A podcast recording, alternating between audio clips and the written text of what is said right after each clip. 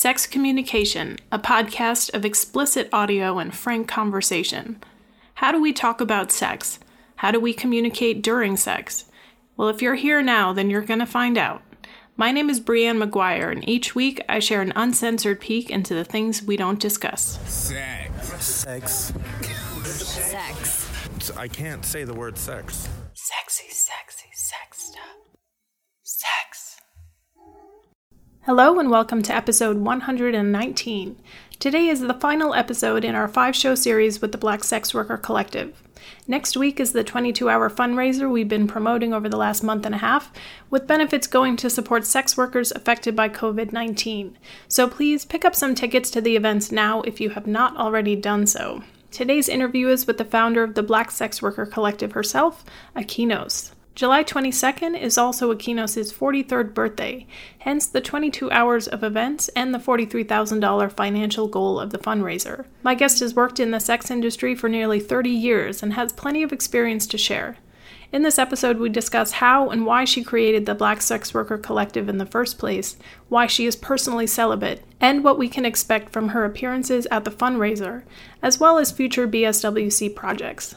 All right, here we go. So, hi, Akynos. How are you? Hi, Brianne. Can I call you that? Yes. I'm I'm okay. I'm okay. Thanks for thanks for talking to me. Likewise, I'm you know excited that we finally got to do this because you are the reason for the the previous four shows. You know why we're talking about the Black Sex Worker Collective and the event on the 22nd and all of the things. Um, so, can you just tell me, you know, how did the Black Sex Worker Collective start? Um, it started in 2018 as a uh, response to SESTA FOSTA um, uh, legislation and the disruption of the income that was going to happen to Black sex workers globally, which it did. So I created it to have a space for mutual care, um, mutual love, and respect. And are you yourself a sex worker? Um, I have worked in sex work um, for about maybe under just under 30 years or so, off and on. I'm not a sex worker now. I'm not engaging in that work right now, but you know, you never know. Yeah. So 30 years, well, it's a long time. yeah. Well, how did you get started in sex work? Um, I started working in the strip clubs when I was about 17, you know, when I was 17, and just kind of trying to make ends meet you know trying to trying to make money. Um someone stopped me in a train station and asked me if i was a if i was a dancer and i said yes and they were like oh, i take you to, i can take you to this club where they're looking for dancers and that's how it started and i went to the club with this person. Did you enjoy it? Um i did. I loved it very much very different very eye-opening um yeah, the strip club's a good time. You know, it has its ups and downs like any other place that you either work at or visit frequently. But yeah, I loved it. And what did you love about it? What was the appeal? The money, the flexibility, the music, being around people, drinking, laughing, dancing. You know, I was young, so yeah. And is that you know the kind of the extent of your experience with sex work is dancing and stripping, or it's kind of branched off from there? Um, I've it's you know it's changed for different reasons, family dynamics, uh, physical ability, emotional, um, emotional, um, emotional range, whatever you know. I could I could emotionally take on psychologically as well. So it sometimes was dancing, it sometimes was phone sex, it sometimes was dom work, it sometimes was escorting work. You know, it varied over the over the course of the years. 20 what it would be if it's not okay so it's not 30 so that 26 years it varied. And of all of the things that you've done can you just talk about some highlights and also some challenges the things that kind of stick out to you is the the peaks and troughs if you will? Um the thing that sticks out most is about you know how uh how everyone steals from sex workers in different ways and consumes us, but also doesn't respect us enough to pay us what we're worth, more than what we're worth, and support us. that seems to be pretty much all across the board. There's always someone trying to steal time, trying to steal energy, stealing money, um, stealing our humanity. So definitely that. And then, you know, the, the high points is, you know, when you're making money and thriving and how, and being respected and how beautiful that is. Um, yeah, when you're doing something that you love and providing the service and you're making moolah and everyone thinks that you're living this beautiful, glamorous, rich bitch life because everyone has this weird view of who they what how they think sex worker lives are, but in fact you're just like living like a regular person. Yeah. Do you think that because you're in sex work, do you I mean, do you look at yourself as a sexual person, or is this just something that you do and it's not connected to um, maybe how you see yourself or how you feel? Um, well, it really depends. I mean, I, I think everyone is a sexual person, but, um, you know, depends on what mood I'm in. Like right now, I'm pretty like celibate. So, um, absolutely want to have nothing to do with the work if I have to be physically intimate with someone. Mm-hmm. Um, I mean, even, like, even emo- for any emotional, psychological reasons, I'm just not there at all. Um, but you know, um, when I was working, uh, I don't know. I got to think about how I was feeling then. It really depends on how I'm, my emotional state, and it's never the same this every day. It's never the same every year. Um, you know, sometimes it was great because I was really um, had a high sex drive, and it kind of you know fed two purposes. I'm able to get this intimacy with someone and also make money and keep my dignity at the end of the day.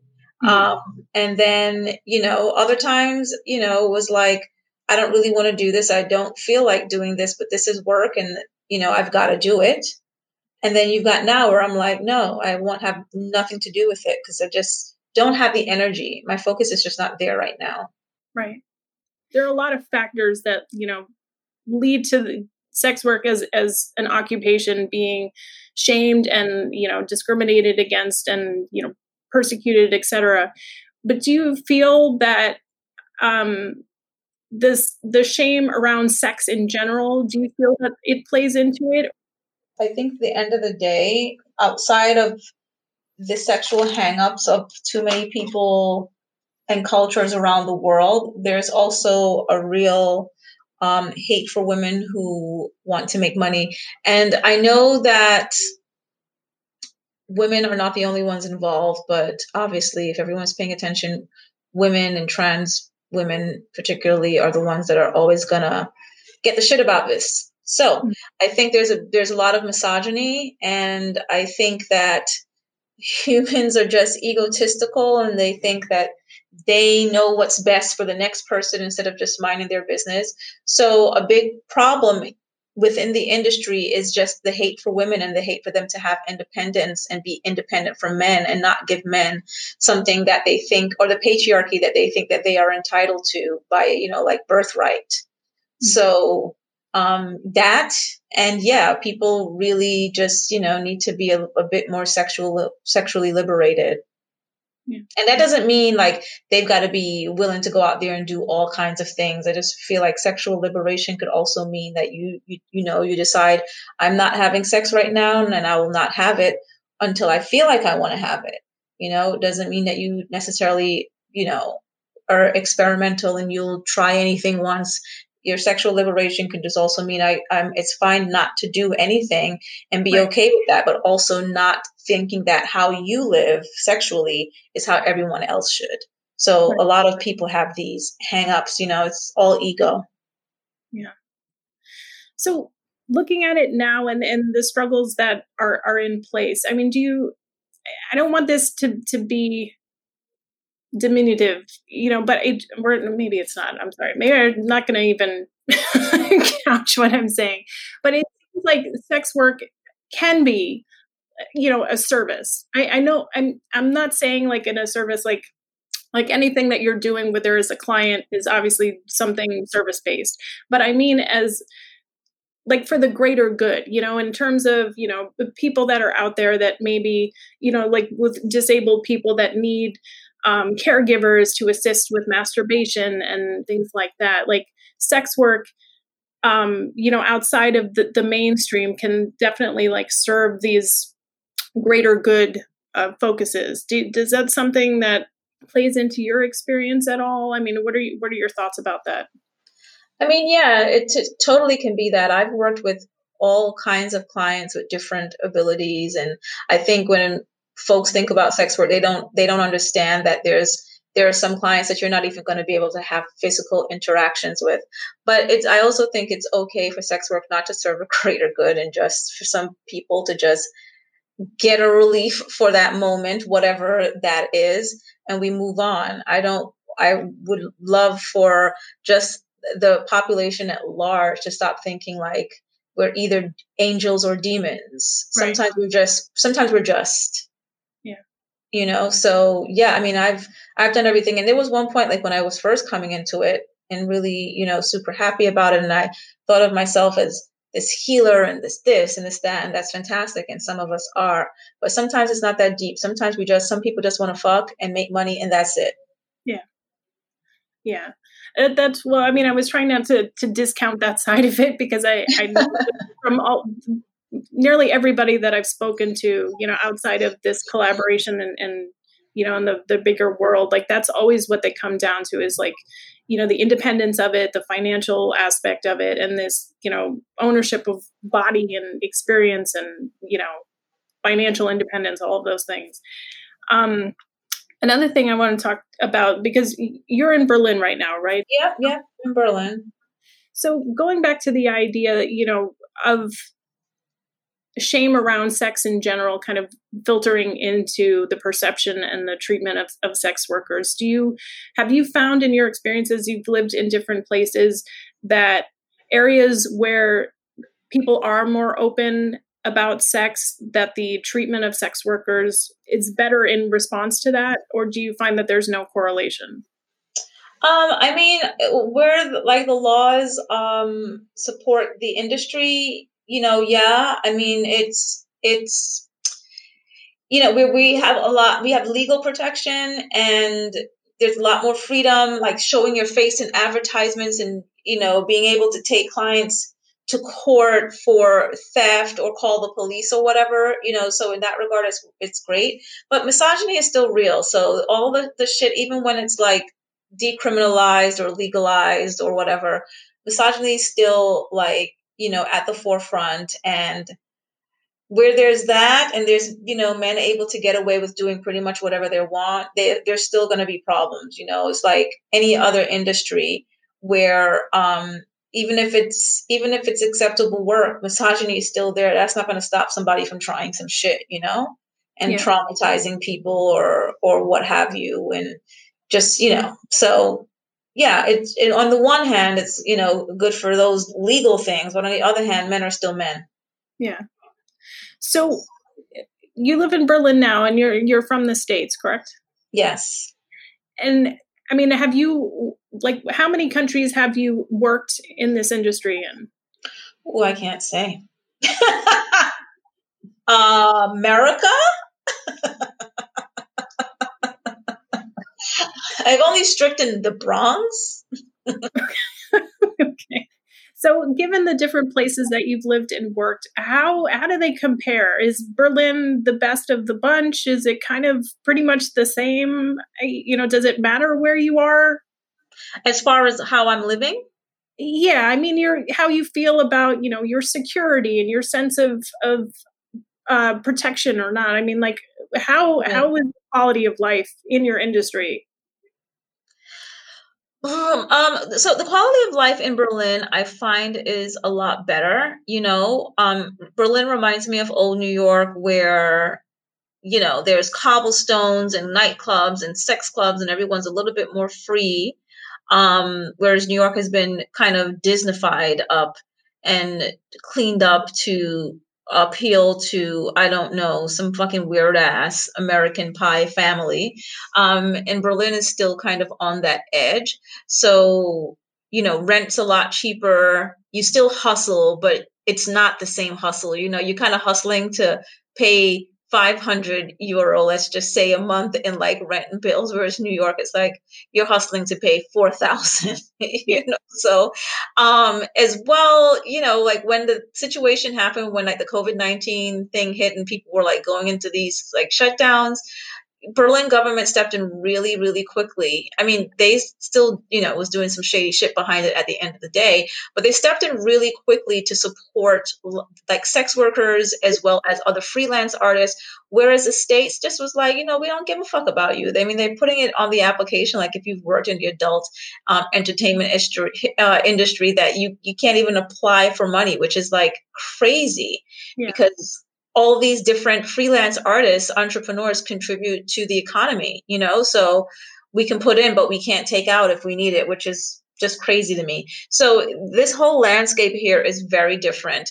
And, you know, even though even though you know things here the mentality of the people are different and the government seems to be a bit more progressive they're still trying to turn back the clock on sex work you know obviously men again these people I don't know why they didn't just put them in a bubble on an island somewhere so they can just all jerk themselves off.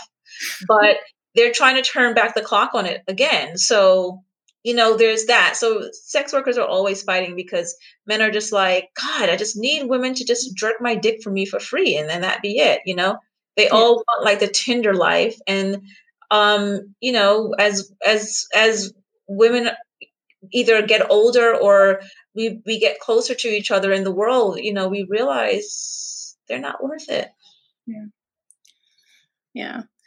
I mean can you talk about what your ideal vision of the future is? You know especially with the perspective of you've created this organization you're working to help other people. Like what what is your end goal? And like what do you want to see in the world you know mm. kind of from all of this Death to Facebook. They're a racist, misogynistic machine, and I want the plug pulled on them. Um, a much better social media platform where we can connect with people and sex workers are not discriminated against. So there's that's the first goal. My first goal is to destroy Mark Zuckerberg. the second goal is to um, not only just have people have a broader um, idea of what sex and work is, and say this all the time, but you know people think sex is all penetration. They don't understand intimacy, which is why a lot of people are fucking miserable. Um, they think work is whatever they want to think work is. They think energy can only be given out in one way. And it would be nice to have people reframe and rethink that. Um, and then lastly, I would love, I, I think like if that ha- starts happening, then we can also um, start to really tackle these systems that exploit um, the people that work in this industry. Um, and this goes for like banks not not allowing sex workers to have bank accounts or stealing money, like closing down accounts and stealing money from sex workers if they find out that they work in the industry in any capacity. You know, it could be it could be i don't know phone sex or burlesque dancing and then they find that shit out and then they're you know taking liberty at your um at your life and yeah. making decisions based on their you know their moral code um so really being able to to um, stop this extortion that's constantly happening within the in the industry. That's constantly happening within the industry. So, from the strip clubs charging women to work, charging dancers to work, and putting them in debt. Um, these platforms that when they go mainstream, they build their backs, they build their their brand off the backs of sex workers, and in the moment they go mainstream, all of a sudden we can take a back seat. Our accounts are being closed out. We're being pushed out for various reasons, and just really that that whole exploitation, extortion factor that happens within the industry to this, you know, industry that's predominantly held up by fem bodies.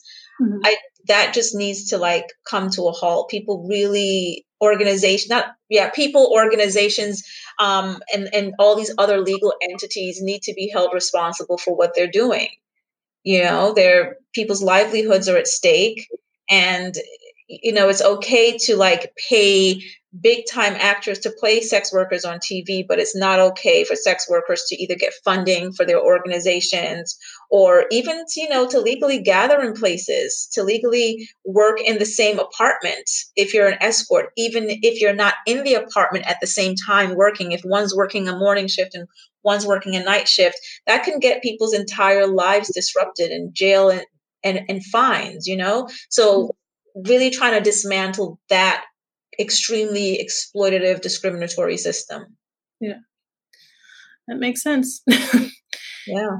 What was your your experience with sex like before you know you got into anything in the sex industry like was it something that was a very open topic in your life i mean was your sex education robust was it something that wasn't spoken about that i mean just what was your experience with sex or your mindset about sex when you were kind of first coming to terms with it or first learning about it? Um, well, we had sex ed when I was coming up in school.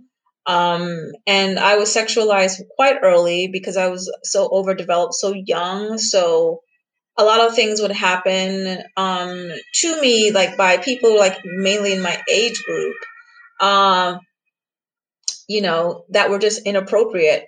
But you know, we lived in a a whole other world at the time, you know. So when things were were happening, it was kind of my fault because I was this overdeveloped person, and why did I have all of these breasts, all of this ass at such an early age? So um, my experience with sex from early on was not very healthy. Wasn't very good. It was um, really um, like if I go back and think about it, really kind of like traumatizing, you know because there was a hmm. lot of defending myself to not be sexually violated or you know defending myself because some other girl thinks i'm too sexually expressive even when i wasn't trying to be um so yeah my experiences were like that it was and and also i'm also from the caribbean so um, you know, it's a very sexual culture. We dress a certain way, we dance a certain way. Um, so it's kind of like, you know, kind of healthy, but then kind of fucked up at the same time. So I wasn't like hidden from it, but also ex- exposed to it when I didn't necessarily want to be. Yeah. And you, I mean, how would you describe yourself sexually now? Celibate. Okay. Pussy's gonna stay tight because I'm celibate for life. Yeah. can you talk about why? Like, what, what is what is that about? Men are trash. I am I am I am attracted to toxic male energy and you know um that's my that's the that is my sin that is my curse and um that's that is the problem you know like dealing with this species i mean i used to be very sexually active at once i was always i think a guy I, I knew who was also I discovered I not discovered, but I finally realized after all these years of knowing him that he's a flaming misogynist. But he would be like, "You're having sex, you know, um, what he would say? I'd have at least about 12 partners a year or I'd be having sex 12 times. I forget, he did some crazy math, but I was having a lot of sex at one time. It was fun for some reasons, and some points I was really trying to connect with people, and you can't connect with these creatures that way. Um, so I just finally got tired of being degraded and being dehumanized in the relationships I would try and have with males it wasn't working out. And I was like, this is bullshit. They're literally, all of them are going to do this. And I'm not alone. I actually was on Twitter yesterday reading a crazy deep rant by Feminista Jones, who was breaking down this very thing. And, you know, and then the 16 year old girl comes in and talk and says the same thing. And she's like, yeah, I think I'm already done. And she's 16. Yeah. She's 16, you know, and I don't like feeling discarded. So my whole thing is unless I'm actually working and getting paid for giving them my energy, um, there's really no need for me to be seeing them outside of that. So yeah, I'm kind of done. And you really you think of this as like this is it going forward? Do you do you have wishes that it wasn't like this that maybe you had healthier attractions or you just you just come to terms with this is how you feel this is the state of things and this is what you're your plan is until you know you Well, die. there yeah this is kind of my plan until i die but there is no healthy attraction with them i mean i might know one point two women who actually are happy with their male partners. Like even the ones that are happy eventually find out oh shit this was a lie. Um so for me right now yeah this is it for life. There's really no there's no point you know unless unless the system starts to change where men are being men are held accountable for their actions and not being coddled. I mean like i don't know if you've been even paying attention to the uh, jada pinkett and august and alsina fiasco that's happened. Like even in that shit it's kind of like she like she's blamed like they're trying so hard to make the playing field equal with men and women and it just isn't.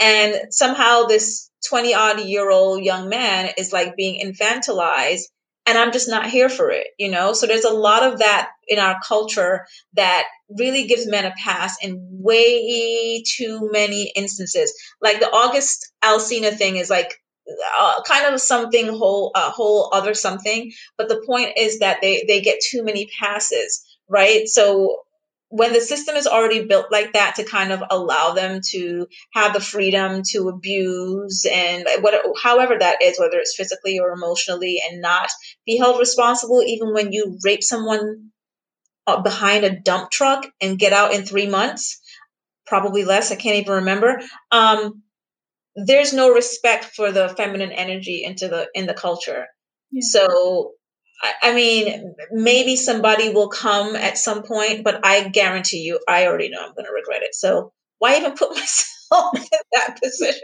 Like mm, yeah no so yeah you know so for me yeah I'm, and i'm quite okay with it. You know i'm enjoying my plants my freedom and my happiness because my god i'm so happy. I don't want to punch anybody in the face. That's a good thing. by anybody i mean a man yeah. yeah. So, I mean, I'm taking it from from this conversation that you identify as like strictly heterosexual. Oh, it's such an unfortunate circumstance. I'm not really hetero. I mean, when I'm gay, I'm totally like the butchiest, most aggressive. But for the most part, I um like toxic male dick.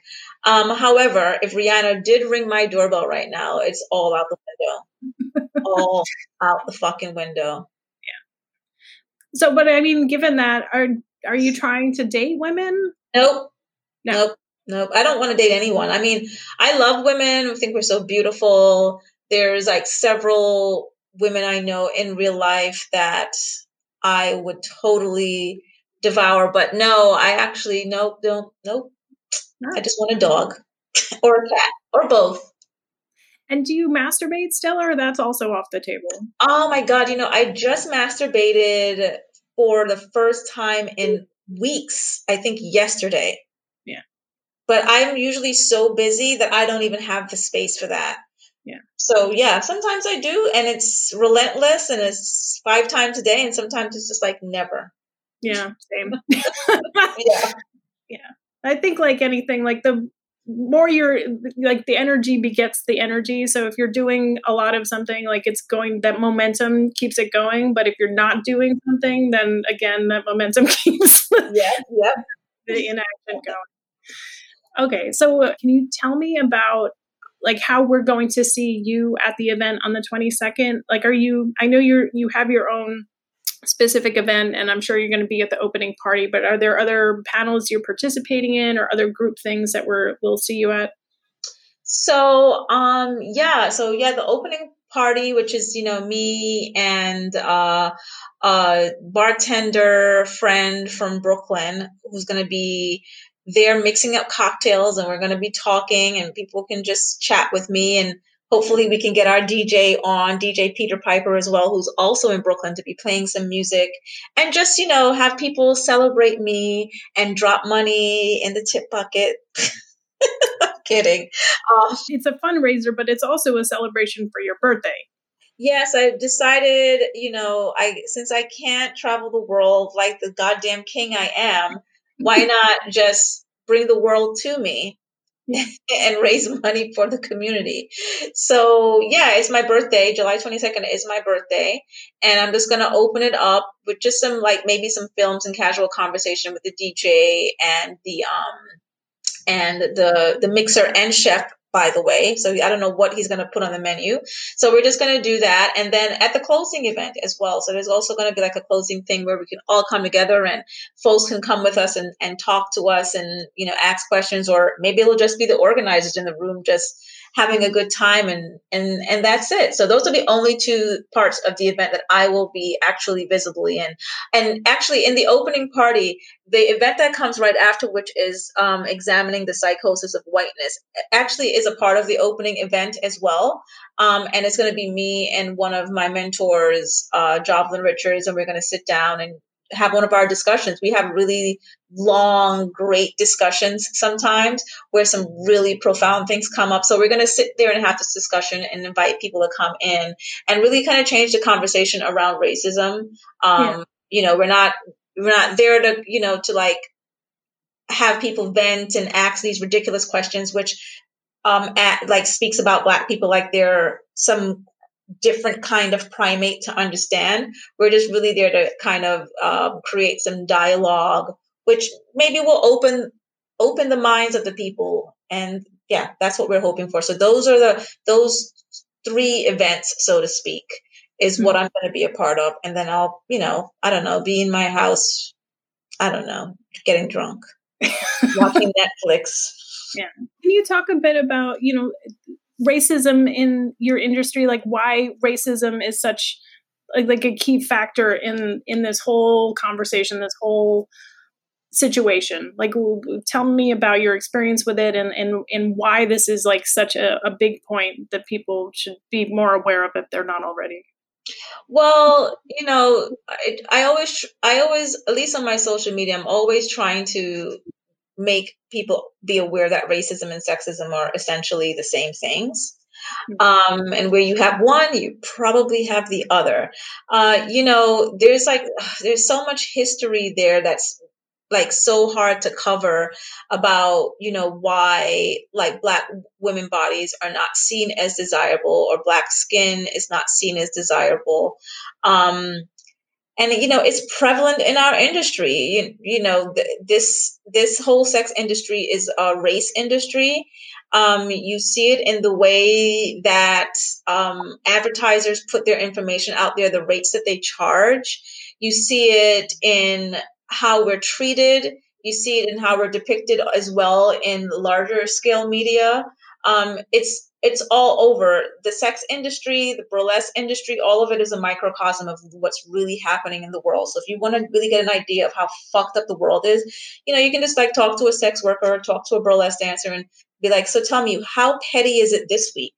And then we'll tell you, and then you'll be like, okay, so so this is what's happening in the greater world. Thank you for your gift, and here's a hundred dollar tip.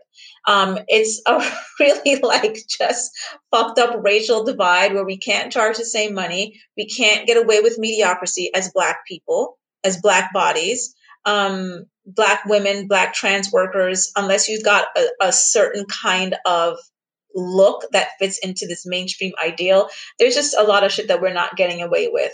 Um, we've got to work twice as hard. Um, and again this goes same thing with black people just you know just living in the broader world. It's like working twice as hard to get half the money yeah. you know? So not even half the money lucky i get half. I mean i i demand the same rates now but at least the last time i worked. But believe me that comes with a price. And sometimes that price is not getting anybody for a long time before somebody's finally like okay let me give it to her. Hmm do you ever experience kind of like a different side of it where you feel exploited for who you are? I mean, specifically because of your race, that that's ever something that like somebody seeks you out because they're looking for a black dancer specifically, you know, or like in in any other different way where it becomes something you know like that somebody's saying well this is my preference or this is my whatever and you know like they want to apply this positive spin to it, but it's really just racism in a kind of different light. Oh yeah, yeah. I experienced that with a, with a client and his uh, white wife three years ago. The client now is dead. Um, he was an old man. Um, but yeah, it was like, you know, I'm gonna I I want to have you to help my husband heal.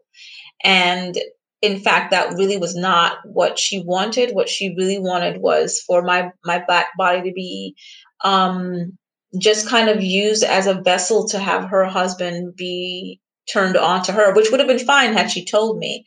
But at the end of it, I felt so used and so easily discarded and disrespected at the end of the day. Because, you know, it was one minute it was like, oh, I'm so beautiful and um, you know, you can you can heal my husband and basically help him because he had prostate cancer. He was a prostate cancer survivor. You can heal my husband and, and help this marriage. He's, you know, not really functioning right. You know, I'm thinking when I met this person that really she was the one that needed to work, but she wanted to focus on her husband. And this brings us back to, you know, what we do to these men. They're just never responsible for their own shit. Um, but anyway, to make a long story short, um, my body was, you know, used by her in a way that I did not agree to. Um, and when she saw that what she kind of wanted, which was for her husband to be turned on, was working and that he actually liked me. Then all the whorephobia came out. All of a sudden, it was like comments about like I probably have, um, you know, all kinds of STIs, STDs, um, among really other like just really uh, racist and discriminatory, whorephobic shit that was coming to the forefront. Yeah. So yeah, that definitely does happen because you know everyone thinks they like a sex worker until they find out that we're people. And yes, your husbands actually might become really attracted to us because guess what? We're actually people. Yeah, I get it. So, is there anything else that you, you want to touch on? Any points that you, you want to make sure are shared, and you know things that you want to bring awareness to that maybe we didn't cover or touch on at all? Um, you know, the only thing I want to just keep pushing that message is that, you know, we deserve to earn a living. We don't need to be earning a living because we're saving the world or because we want to buy food and pay rent. Sometimes we deserve to earn a living because we want to have our shelves stacked with alcohol and ramen noodles. You know, we want to go buy nice things. I saw, um, I forget which group it was that was doing a fundraiser to help one of their trans leaders buy a, I think a Benz, you know, and I was like, absolutely right. Like, you know, we can't keep trying to raise money, you know, when we feel like people are victimized or people are in a really bad spot. What we should be really focused on is how to keep like organizations and people as individuals going. Um, and so they don't ever get into that bad spot you know human um, psyche seems to have this this desire that they need to see people falling flat on their face before they even help them you mm-hmm. know um, so i just feel like there needs to be a lot more conversation about just holding us up so we don't get into those situations ever. Like, there's no reason for us, the community, we should all be supporting each other. And if there is extra money to give, give it to these sex worker organizations because a lot of them on a global scale, from here to India to South Africa right now, we do not get funding. A lot of you know, a lot of um, uh, organizations, black-led organizations, raised a lot of money. About I think 95 million with the current, with the last Black Lives Matter uprising. Uh, but sex worker-led organizations, you know, we still kind of like left out into the dust, and especially when we are black-led. So nobody's really thinking about us because they don't think that we're important, which is interesting because we still contribute a lot to the economy. We're still taking care of our children. We're still taking care of our household, whether or not people like the work that we do. So you know, I would love for people to just kind of really just get over themselves, lose that ego, and just give your money to sex worker, you know, and trans led spaces and, you know, keep us going, keep us being able to not only keep our lights on, but God damn it, I want a really expensive bottle of champagne.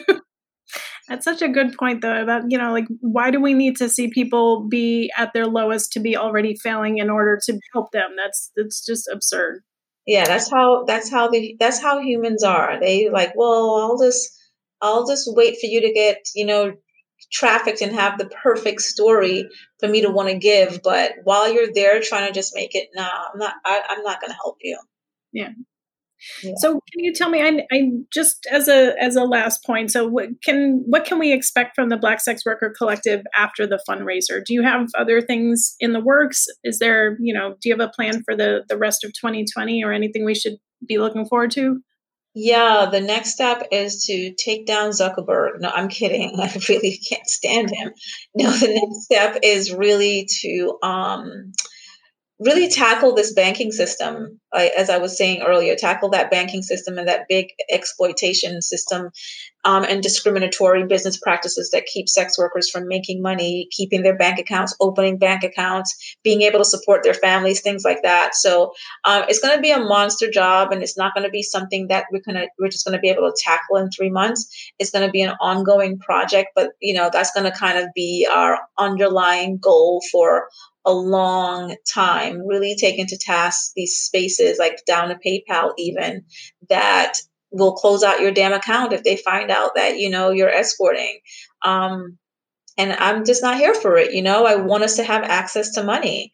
I want us to have access to care for our families. So we're going to be doing a whole lot of work around that. And as well as also trying to make the um, comparison um, for with sex work compared to other forms of work that people just love to pay for, like you know, seeing actors and actresses get fucked on TV for millions of dollars, but then looking at a whore or a stripper and being like, nah, that's not going to work. You're a, you're a dirty person. So I really want to examine and explore that um, hypocrisy of the human mind and hopefully get us some more visibility and support in the process. Gotcha. Well, thank you, Akynos, so much for for speaking with me. Um, I really appreciate you making the time to have this conversation, and thank you for the work that you're doing for creating this organization, the fundraiser, and you know these plans you have going forward. I wish you all the best. Thank you. This was a great conversation. I'm glad I did it. Great. All right. Well, thank you. Okay, that's our show for today. Remember, you can catch up on this series and all of our episodes at sexcompod.com. And as always, in the episode notes, you can find more information about the event that we keep talking about, uh, as well as more information about our guest. So that means links to the Eventbrite page, the Black Sex Worker Collective, and more information about Akynos. Thank you for being with me here today, and I will talk to you next week. Be well. Thanks for listening to this episode of Sex Communication. Please subscribe and leave a review wherever you get your podcast. And if you'd like more information about the show, visit us online at sexcompod.com. That's S E X C O M P O D.com. If you'd like to be a part of the show, please email me at sexcompod at gmail.com. I am always looking for new sex audio and people to interview. It could be you.